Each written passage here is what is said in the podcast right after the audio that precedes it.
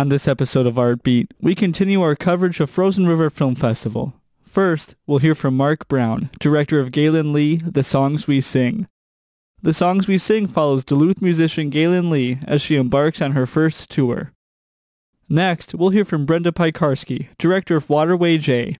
Waterway J profiles one man's pledge to pedal all of Minnesota's state water trails in an effort to raise awareness of water pollution. I'm Willard Hike, and you're listening to Art Beat here on K Q A L. From painting to photography, from beadwork to woodworking, K Q A L F M on the campus of Winona State University presents Art Beat. Art Beat highlights the work and accomplishments of local artists from in and around Winona. Support for Art Beat is made possible by the Minnesota Arts and Cultural Heritage Fund.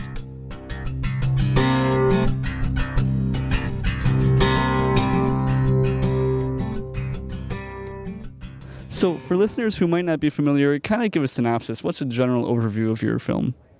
Um, it's kind of a profile piece of Galen Lee, who's a musician from Duluth. And uh, the film kind of follows her and her husband on the road as they've kind of made this transition in their life to becoming full-time touring musicians. What inspired you? How, how, how did this kind of pop up on your radar? What inspired you to pursue uh, this concept? Well, I'm a big fan of a Duluth uh, musician named Alan Sparhawk, leader of a band called Low, and he actually met Galen um, up in Duluth. He heard her playing at a farmer's market up there, and they decided to start their own band together, which is called A Murder of Crows. So that's initially, it was kind of through my love of Low that I heard uh, Murder of Crows, and then Um, a friend of mine wrote a blog piece about Galen, just kind of profiled her, and that was really interesting. And I was like, she sounds like she would be a great person for a short form documentary. Um, so so a lot of a lot of the film has, you know, shots of, of Galen on tour and all that. Did you did you go out on the road with Galen yourself? Yeah, that was kind of the whole idea when I talked to Galen. She was, I mean, she actually uh, brought it up. She's like, you should go on a short tour with us. And I did. It was like, I think I was on the road with them for a total of eight days. And we went from, started out in Duluth, hit Minneapolis, went down to Wisconsin, into uh, Michigan, Illinois, Kentucky, back to Michigan, and then on to Ohio. And then they kept going, and I went home. Was that? Have you done something like that before? Was that was that kind of strenuous, being that on the move? Or? Yeah, I mean, I really love road trips and um, you know, seeing America, but that was it's a pretty brutal schedule. They, I mean, they were probably driving an average of you know seven hours, seven to nine hours a day, and then she would set up and play a show. So I was exhausted by the end, and they do that day in and day out. They'll take like two weeks, three weeks off, but they have just been touring nonstop basically for the past couple of years now. Do you have a particular uh, storytelling style that you kind of follow in your films? Whether and, and you know, how might that manifest it with things like shots and editing and, and all of that? Yeah, I kind of like to try different things. Um, kind of the first documentary that I made was a story about um, serpent handlers, like Pentecostal serpent handlers who use snakes during their religious services. And that that film was kind of a lyrical kind of essay film that I wanted to kind of portray the atmosphere of these really spiritual religious gatherings and kind of the danger of like handling these snakes. And then, you know, the Galen piece is completely different. It's kind of, I pictured it being like a road movie. And kind of before we went, I saw this kind of like montage where we're kind of like crossing the country. And so it was kind of cool to see that come together. But this film was like a little more of a traditional style of filmmaking. I was going to ask about, about some of the shots. It looked especially kind of, there were these opening shots of like the Northwoods and kind of the Duluth area. Were, did you use some drones in there? Yeah, I used drone. I used a drone, and I think it's such an incredible storytelling tool, and it's really a way to kind of up the production value in independent filmmaking for pretty low cost. And um, you know, it was kind of a natural fit to introduce Galen, like where she lives, in that way because it's so gorgeous on the North Shore. What's something you hope audience would t- an audience would take away from viewing your film? You know, I hope like. that they come into this film um, and like can can kind of listen to Galen's music and focus on her, like, obvious, incredible talent as a musician, and, you know, just kind of think of her as somebody who has this incredible skill that she's sharing with us, instead of, you know, f- focusing strictly on any limitations that she might have in her life. And that's kind of how we approached the film, too. I kind of wanted to um, keep the focus on Galen as a human being who's undertaking a great challenge that a lot of people try and fail at, which is to become a full-time p- musician for a living, you know. Generally, what, what kind of stuff do you work on? Is it, is it mostly documentaries like this?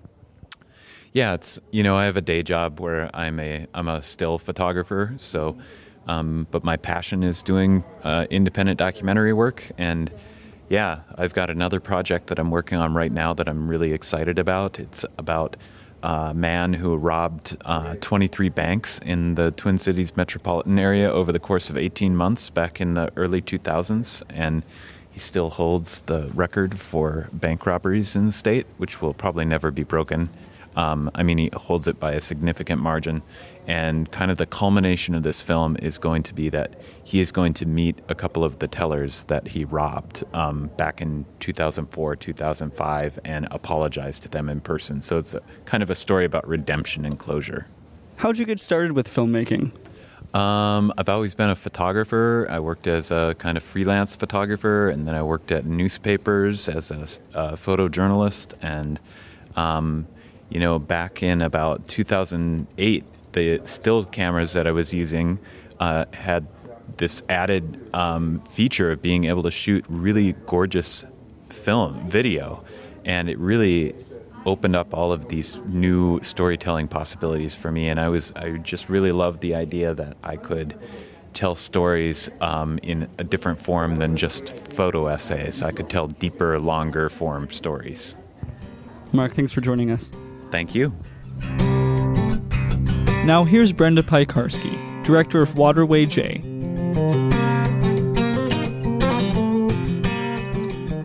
Waterway J is about Jay Gustafson, who started a two-year, four thousand three hundred mile journey uh, to raise awareness of water quality issues, and he did that by paddling all thirty-four major water trails in Minnesota. How did, how did you find out about Jay, and, and what inspired you to profile him? I found out about Jay because he came to the screening of one of my other documentaries, and at the end of the documentary, I reached out to the audience and asked them if they knew of any stories happening around Minnesota regarding outdoor adventure, wilderness sports, and he came up to me afterwards, and we started chatting, and that was that. So something I was curious about watching the film, um, did you and the crew and whoever have to actually paddle along with him when filming? Did you have to go out on an excursion with him? Or, or because I noticed there's some GoPro footage in there. Were you, were you guys out there with him on the water? Yeah, so, and it's hard to film somebody who's doing a two-year journey because obviously you can't be with them the entire time. So that is one reason uh, why we did the film the way that we did, where we did it with a narration and a script. And we ended up actually filming for three days on the water with him, and then supplemented that with footage from his GoPro that he had rolling often on all, the rest of his journey. Now going kind of to your style, to stylistic stuff, Um, do you have any particular storytelling style that you employ, and how might that, you know, how does that kind of manifest itself with your shots, with your editing, and all of that? Yeah, that's a really good question, and that's something I I think about frequently, and I don't think that right now I have a set style that I would call my own, although I'd like to kind of find that eventually. Um, but what I find is kind of each story requires its own style.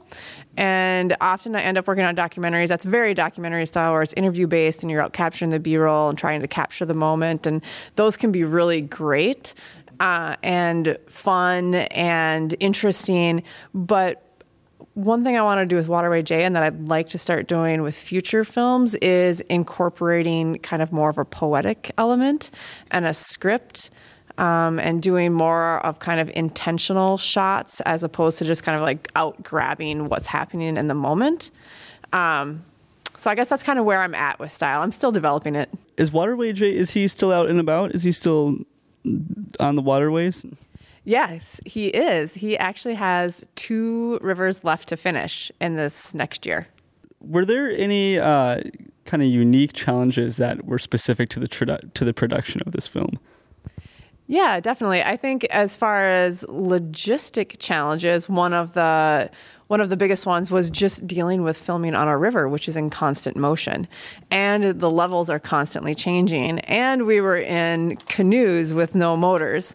So it was a matter of having enough crew who are along, who could handle um, just managing the canoe and steering it and having it facing in the right direction, because, like, you know, one end of the canoe is always kind of rotating in one direction or the other, or you're just slowly floating down river. You had to, you know, maybe throw the anchor and then float to a certain spot and then wait for Jay to get into his spot. And then if it didn't work out, you had to reposition everything to try to set up the shot. So it's just everything is in constant motion. So that was definitely tricky. And then also knowing where the public accesses are, where to get in and out. You had, needed to have vehicles at the out access as opposed to the in access, or were you going to try to paddle back up river and get out? So, like, some of those logistical things were kind of the biggest challenges. How how long did did the film take to, to, to produce from maybe like from, from, from concept to release? How long was that period? Uh, let's see. Well, this one actually happened pretty fast. Um, and we wanted to have it done by August, so that was kind of intentional. I'd say I'd started concepting it probably about mid-May, started really kind of producing and working on it at the beginning of June. We shot at the end of June, and I edited July and August. Well, actually kind of pretty much finished by the end of July. So really it was pretty fast, like two and a half months. A little bit of a deeper question now. What's something you would hope audiences would take away from viewing your film?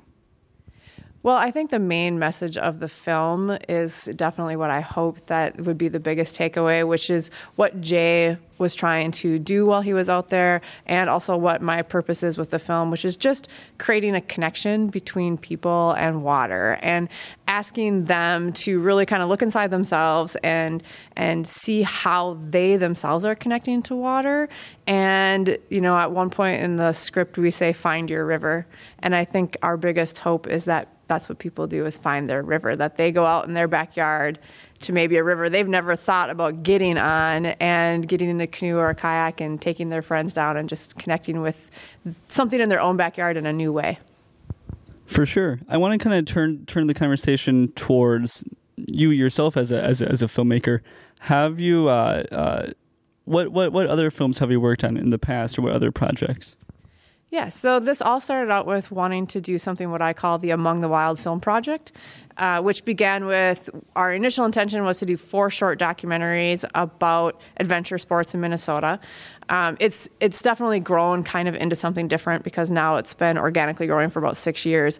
But the two films we do have finished are about the Arrowhead one thirty-five race, which is a winter ultra race that happens in northern Minnesota. And there's also one about Jeff's World, which is about the development of a rock climbing area just beyond the Minnesota border into Canada. So those are the two that we have finished, along with Waterway J. So I guess we have three finished now. I think I've seen Jeff's World. That sounds familiar. I've, yeah, I think they all were here. Yeah, right. That's that's probably where. I'm, yeah, yeah. Um, you mentioned a YouTube channel, I think, during the Q and A. Yeah, that's kind of a, a big shift in the way that I'm working as a filmmaker. Originally, I started with wanting to create films just to get into the film festival world and share experiences that way.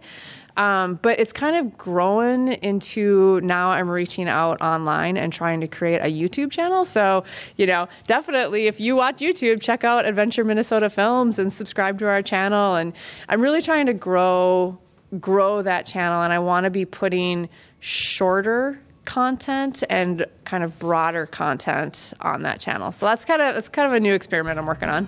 Brenda, thanks for joining us. Yeah, thanks for having me. Thanks again to Mark Brown and Brenda Piekarski for joining us on this episode of Artbeat. More information on Mark Brown's work can be found at twin town media dot com, and Galen's music can be found on all major streaming platforms. To learn more about Brenda Piekarski and Adventure Minnesota, visit Adventure Minnesota on social media and share the hashtag AdventureMN. To stream today's episode or any other episode of Artbeat, visit k q a l dot org and select the Media tab. I'm Willard Hike. Thanks for joining us. Artbeat is written and produced by K Q A L F M on the campus of Winona State University. Visit us on the web at k q a l dot org.